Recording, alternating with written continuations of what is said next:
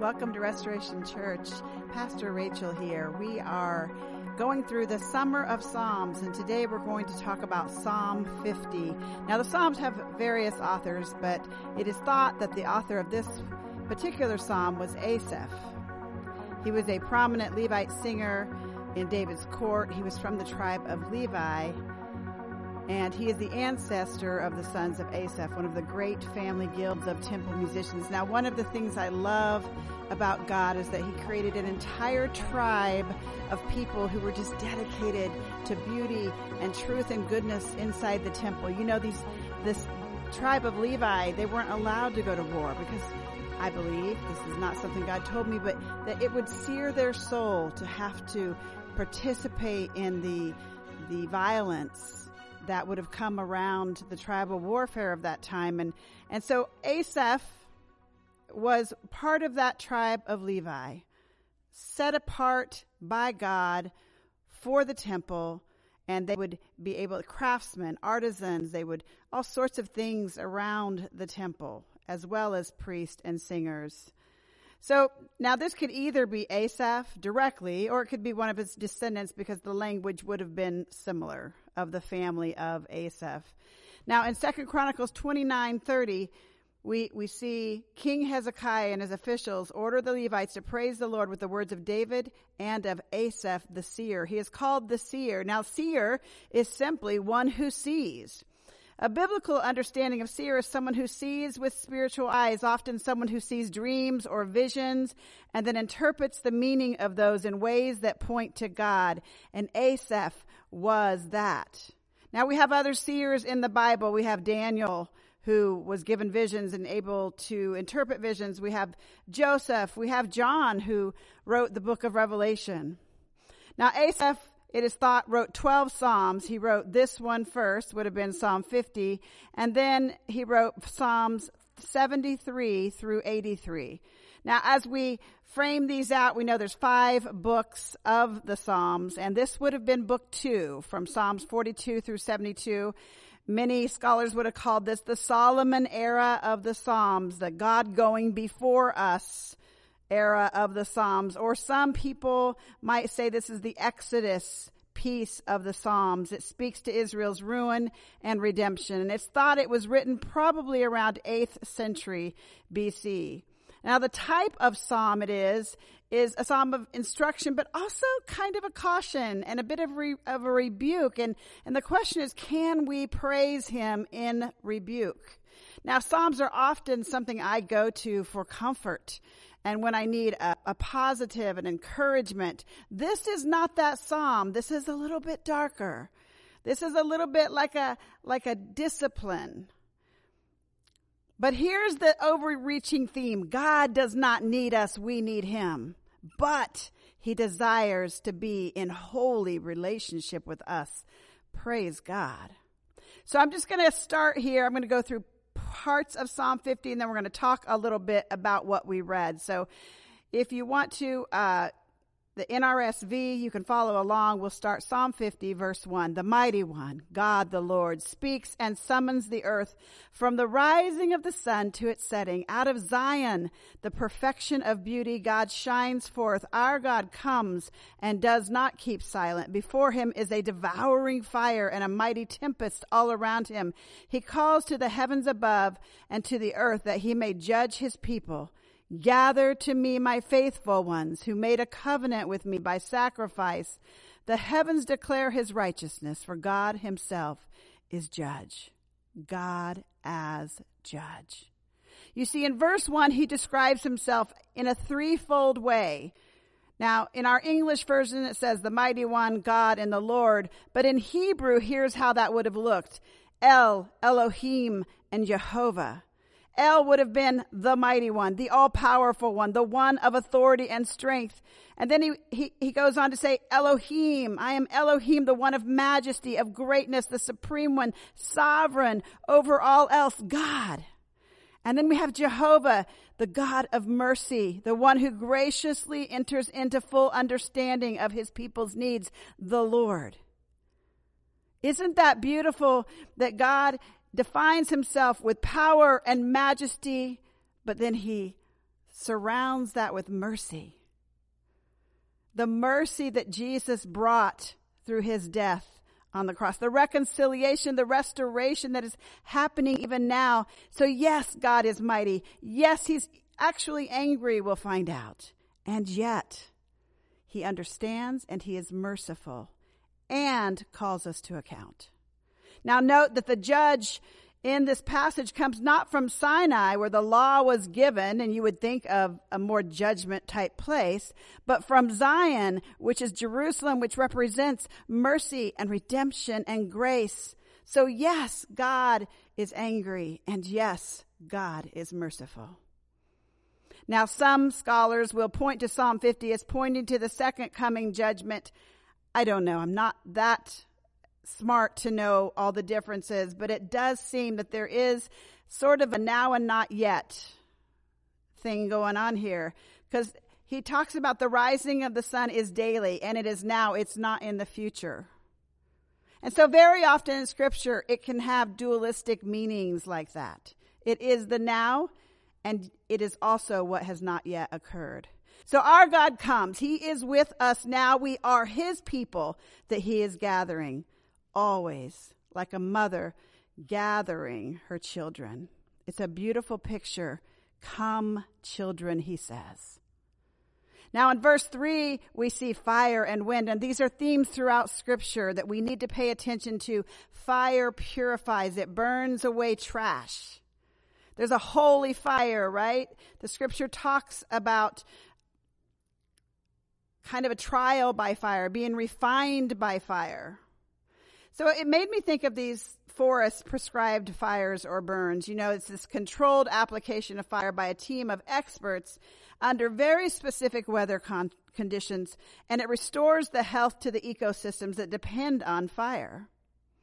And I think there's a lot of spiritual application there is that we too must submit to prescribed fires that just gets rid of the word in the Bible is dross, just the the stuff, just the junk in our life that we let accumulate in our souls and in our spirits and it's it's actually kind of impeding our growth. We're not as healthy because we're not letting God burn that away. And so as his people, we have to submit to that holy fire that purifying fire that cleanses us from all unrighteousness.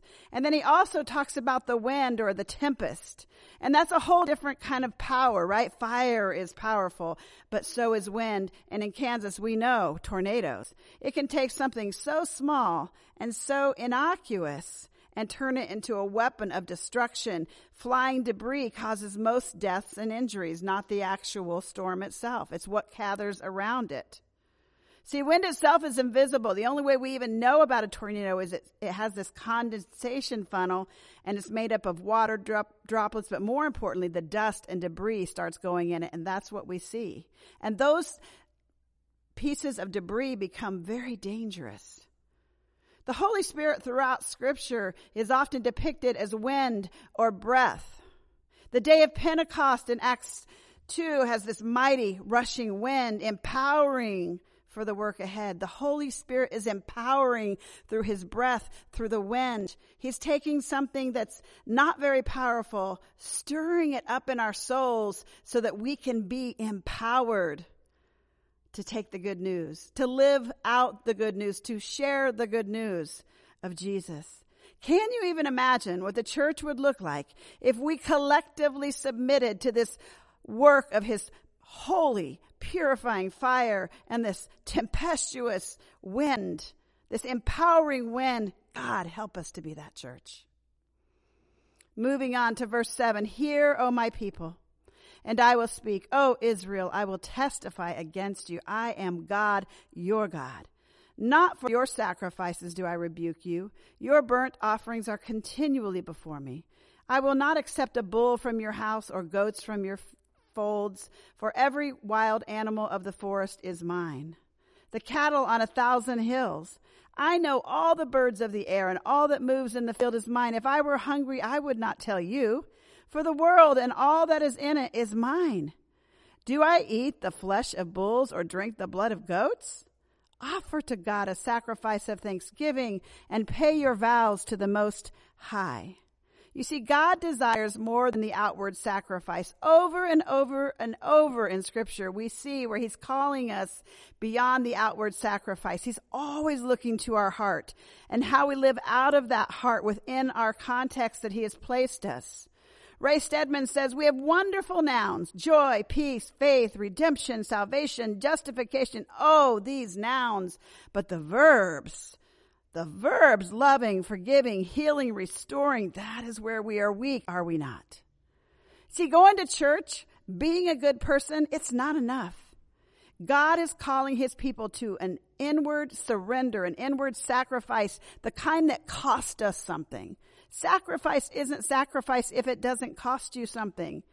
And it cost us transformation. It cost us laying down our will, laying down what we want so that we can live unto what God wants. It's not our will, but God's. Even Jesus surrendered to God's will while he was here on earth over and over and over. And that might be surrender in a lot of different ways. The sacrifice might come in time or money or pride or comfort or a multitude of things.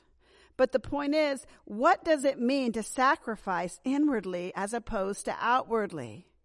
It is much different than just going through the motions of what it is to be a good person as far as you can understand it. It's about literally saying, This is not my life to live, it's yours, God. Show me each day how to live.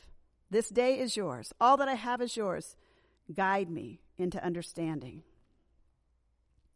Verse 15, call on me in the day of trouble. I will deliver you and you shall glorify me. But to the wicked, God says, what right have you to recite my statutes or take my covenant on your lips? For you hate discipline and you cast my words behind you. You make friends with a thief when you see one and you keep company with adulterers. You give your mouth free rein for evil and your tongue frames deceit. You sit and speak against your kin. You slander your own mother's child. These things you have done, and I have been silent, and you thought that I was just like yourself. See, his definition of wicked here is just basically no restraint, no self-regulation. They're not able to control themselves. They're chasing sin. Whether it's adulterers or thieves or deceit, lies, or treating their own families unjustly. And they kind of all break down into just, I picked these four kind of common, very current kind of, kind of things that we say. Number one, just do you, boo. And that's just undisciplined. You do what you feel like doing because you can do you, boo. And God never calls us to be undisciplined. Do you know why? Because just being me can often hurt other people.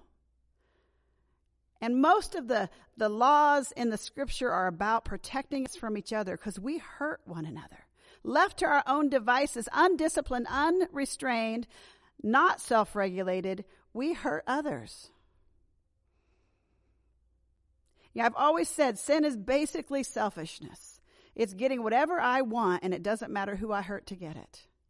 And at the core of all sin is that kind of attitude that that I'm going to get what I want no matter what it costs anybody else. Number two, they were attracted to darkness, people who were not about the Father's business. He says, you know, that they're chasing after thieveries. They're, they're like when they see someone doing something wrong, they're joining in instead of stopping the behavior. Jim Rohn Rohn has a, a saying, you are the average of the five people you spend the most time with. Think about that. Who are the five people that you spend the most time with? You know, scripture has something similar. You are known by the company that you keep. And it doesn't mean that we can't befriend and be in relationship with all kinds of people.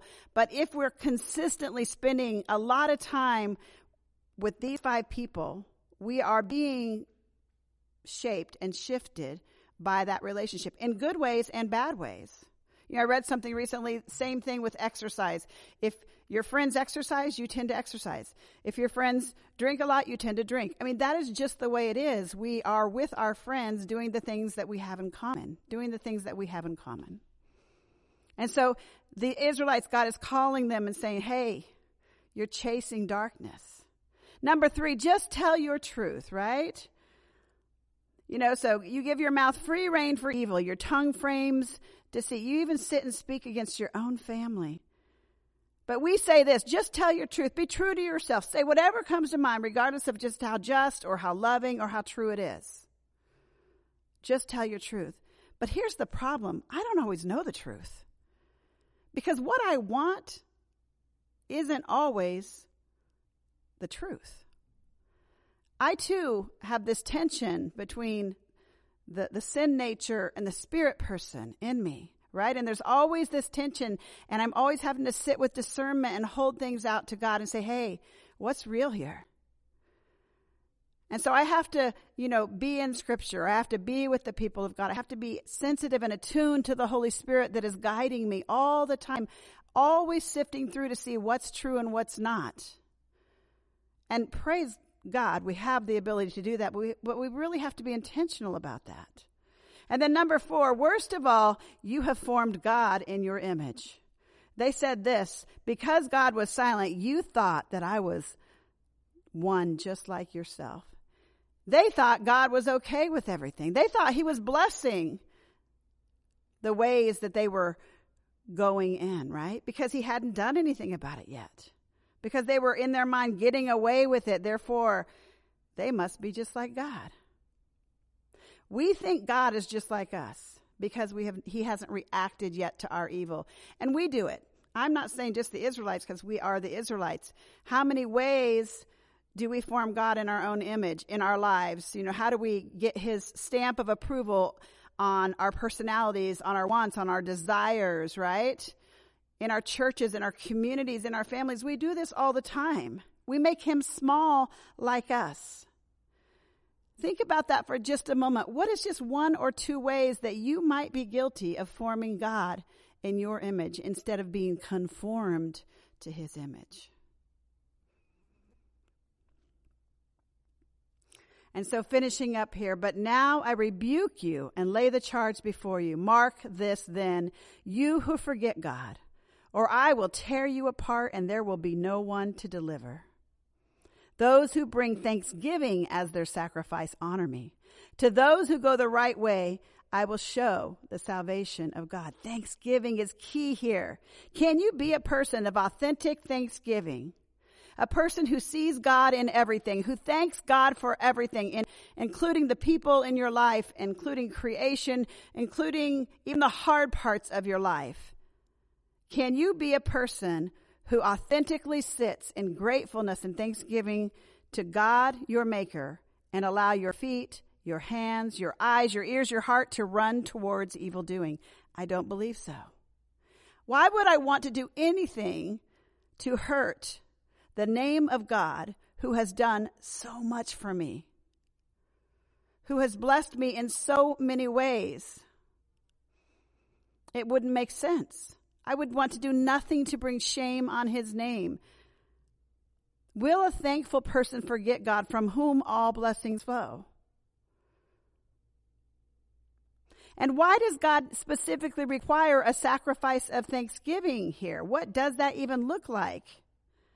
And how is that the counter narrative to the verses where he talks about you hate discipline, you make friends with a thief, you keep company with adulterers, you give your mouth free rein for evil, your tongue is deceitful, you sit and speak against your kin. Because if you're sitting in gratefulness and thanksgiving, you would receive the discipline. You would know that it's for your good. And you'd say, Thanks, God. I needed that. Because you wouldn't want to go steal something that isn't yours. You've already received so much. Why would you take from somebody else something that's not yours? Whether that's adultery or thievery. And we wouldn't want to speak poorly of our family because God knows that's an iron sharpening iron situation. There's no doubt. And families can be very complicated, and yet they're a gift from God. He has placed us in the family that He did for reasons. And so we have to sit with a thankful heart for that. Even if it's the kind of thankful that says, I, I don't always get it, and this is really hard and painful sometimes, but I'm going to thank you for allowing me to be born into this family in this time. We look for God in all these places. We have this, we've been talking here about the with God life, and that is the answer here. Where is God already moving? Where is He already? And how can we partner with what He's already doing? It's a beautiful way to look at the world, and it's a way to be grateful that you can know that whatever space you're going in, He's already been there. He's there right now. And He's moving and He's stirring. And His Spirit is moving. So, as we sit there and receive this psalm in its disciplinary tone, but also as a reminder to be thankful at all times, to remember that our lives are not our own. He allows us to partner with Him. He doesn't need us. He didn't need their sacrifices, but He allows us to partner with Him in so many ways that mean something to us. Those rituals of sacrifice meant everything to the Israel, Israeli people. Everything. And he allowed them to partner in those ways so they could feel and see the tangible expression of partnership. And yet he's reminding them, and yet I don't need that. I want to be in relationship with you. It's a beautiful picture. Let's pray. God, have mercy on us. Purify us by your holy fire. Empower us by your Holy Spirit so that we may turn from our wicked ways. Give us a heart of thanksgiving that we may never forget from whom all blessings flow. Give us the courage to live out your salvation within our families, our communities, our nation, and our world. God, we so desire to be a testimony of the transformative power of a with God life, surrendered to all that is true and beautiful and good. God, have mercy on us.